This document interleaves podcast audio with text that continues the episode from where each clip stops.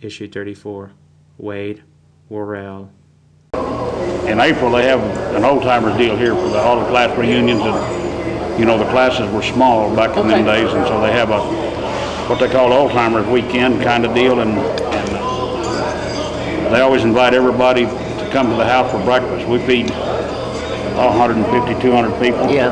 Wow. Over 200 people for breakfast. Hmm. And Wade makes the uh, buttermilk biscuits for us from scratch.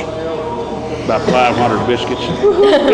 Sounds so And good. he also makes the gravy to go with the biscuits.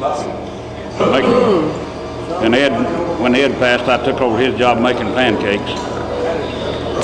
We make, we serve pancakes in our preserves, and uh, uh, last year we fried 60 pounds of bacon. oh my gosh.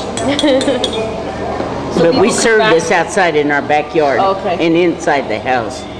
And do you still do you cook on the wood stove or it's yeah? Yeah, we still cook on the wood stove.